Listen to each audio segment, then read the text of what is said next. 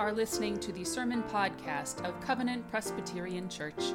We are a community in Madison, Wisconsin who gathers to worship, to learn, to serve, and to grow together in God's love.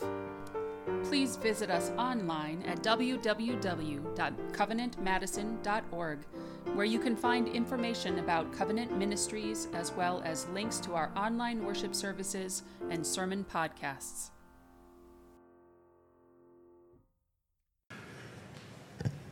It is a delight to be with you this morning. Thank you for, for the invitation and for your welcome. Um, Charlie told you a little bit about the presbytery, so I don't have to do that, but I have to do two pieces of presbytery business right now. And number one, um, well, three pieces. Um, my title is Revisioning Executive Presbyter. That's a, it's a nice name for an interim but with very specific work we need to do as a presbytery to ask how, in this next chapter of life, do we support our congregations and equip our leaders in the 57 congregations we count as this presbytery? And what I heard this morning was we keep learning, we keep growing, we keep asking questions. I think that's good advice for us too, so I'll take that back with me. Secondly, uh, while Door County might need a Presbyterian church. And while it might be a beautiful place, don't get any ideas. Third, we just had a presbytery meeting this past Tuesday, and it really went very, very well. And one of the reasons it went very, very well is we have this remarkable moderator of presbytery right now. Right, Lori?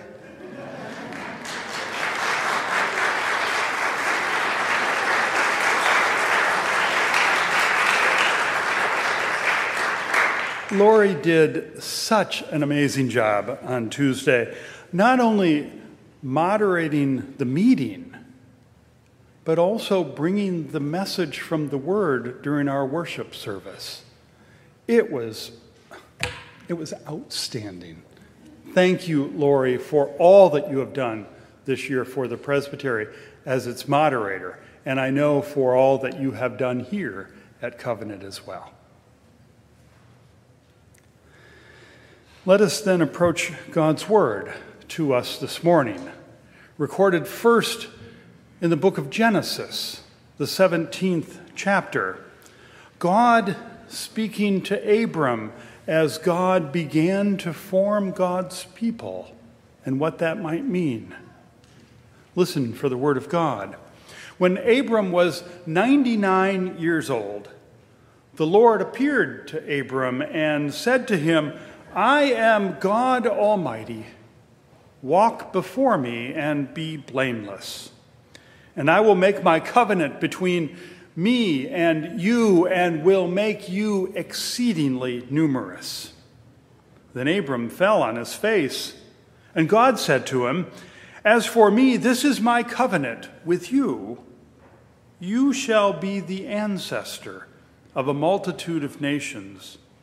No longer shall your name be Abram, but your name shall be Abraham, for I have made you the ancestor of a multitude of nations. I will make you exceedingly fruitful, and I will make nations of you, and kings shall come from you. I will establish my covenant between me and you and your offspring after you through their generations for an everlasting covenant, to be God to you and to your offspring after you. And I will give to you and to your offspring after you the land where you are now an alien, all the land of Canaan, for perpetual holding and I will be their God.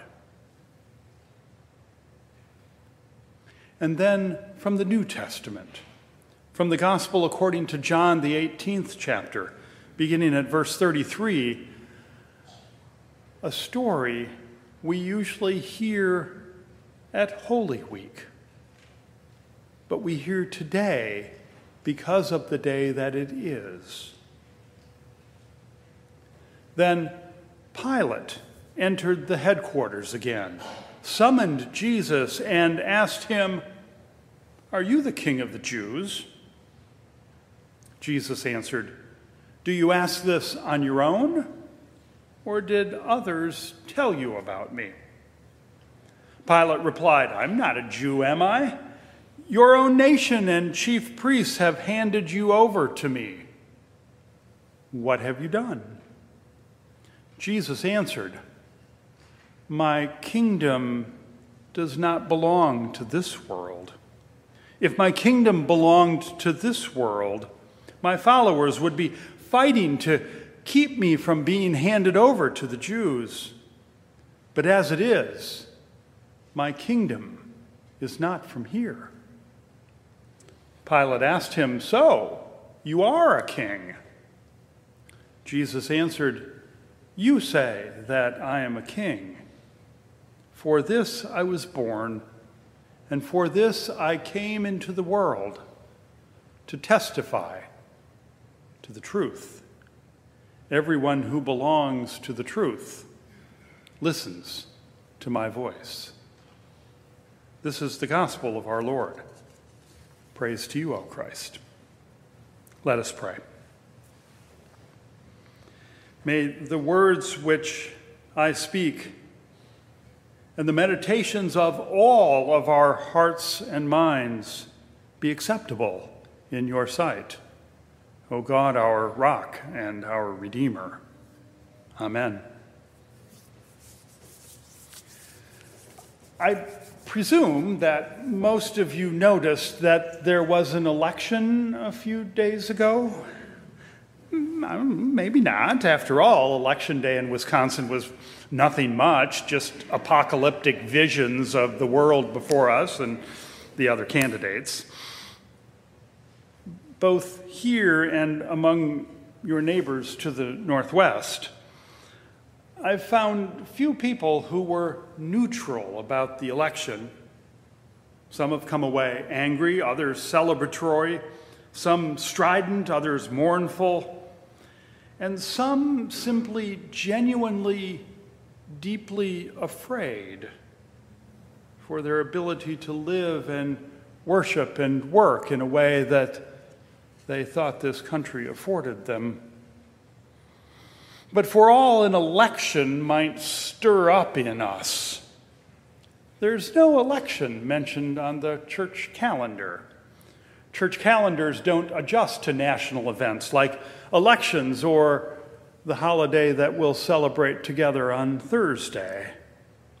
It's a worldwide calendar governed by a cycle of readings that begin at the beginning of Advent, next Sunday moves us through Christmas, eventually into Lent, and then Holy Week, Pentecost, and then a long stretch of what we call growing season or ordinary time, the last Sunday of which is today. Today. Today is Christ the King Sunday a relatively new designation first instituted about a century ago by a Roman Catholic pope who was concerned, he said, with the increasing secularization of the world and, see if this sounds familiar, the attention being given over to state elections. Christ the King. In the text that we heard this morning, the Romans described Jesus in derision as King of the Jews, but likely with a layer of fear just below the surface because they knew. They knew that Jesus came from a people who understood kingship. I will make nations of you, God promised Abraham, and kings will come from you. And surely the Romans knew that as much as the Jewish people did. But that was then. And this is now, and kings and kingdoms have gotten a bad name in our modern sensibilities. Here in America, we, we threw tea off of a boat, declared our independence, and fought a war, all because we wanted to take the destiny of this nation into our own hands and out of the king's hands.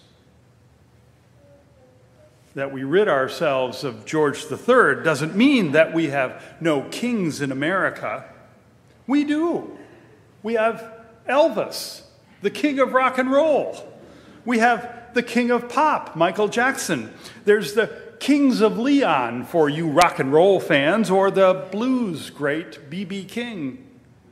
There are lots of kings in sports. There's the Los Angeles Kings in hockey and the Sacramento Kings in basketball. LeBron is King James.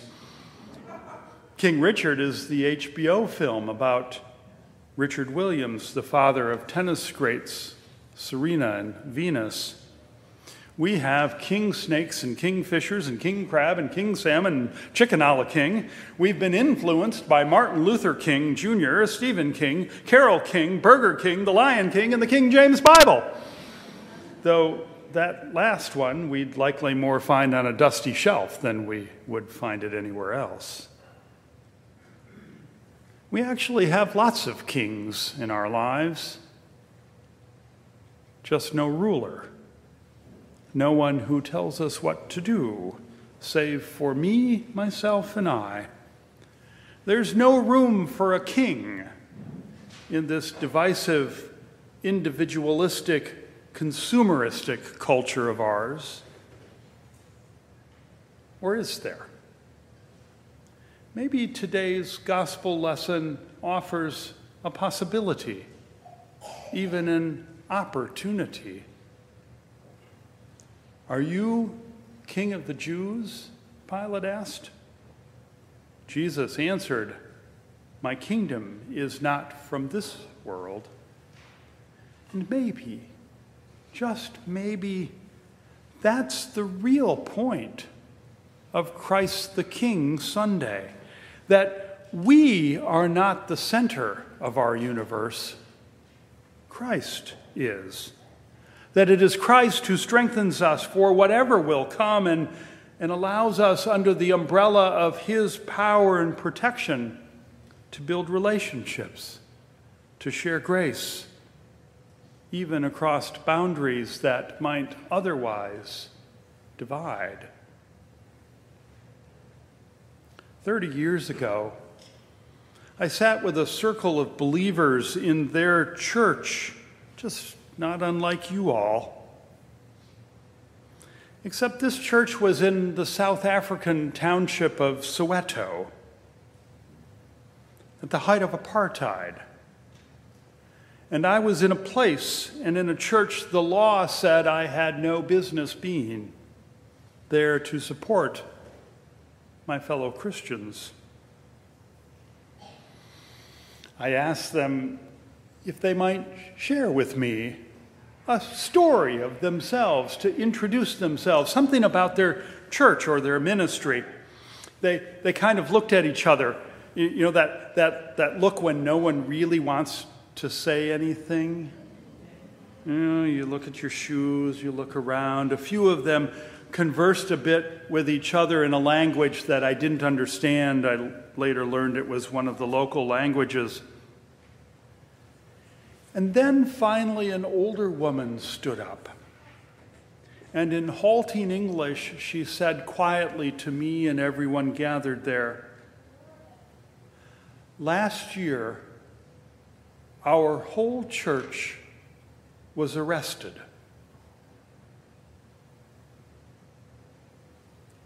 I let that sit for a moment, and, and then I asked if she might repeat it because I thought I'd misheard what she said. Our whole church was arrested, she said again. All 250 of us arrested and put in jail, from babies to a 90 year old man. At which point, someone else said, you know, with a, a bit of a perkiness in her voice. At least the babies and the mothers were kept together. the pastor was imprisoned for a year. And why? I asked. Why did this happen? Because, she said, and you can see if you react to it the way that I did. Because she said, we believe only Jesus is our King. Are you a king? Pilate asked Jesus, though I doubt he cared what the answer was. Are you a king we may or may not ask Jesus? And I wonder if we care what the answer is, or care what the answer might mean for us. Here's what my friends in South Africa would tell you grocers and plumbers, lawyers and accountants, mothers and grandmothers, people in the end who are not all that different than us.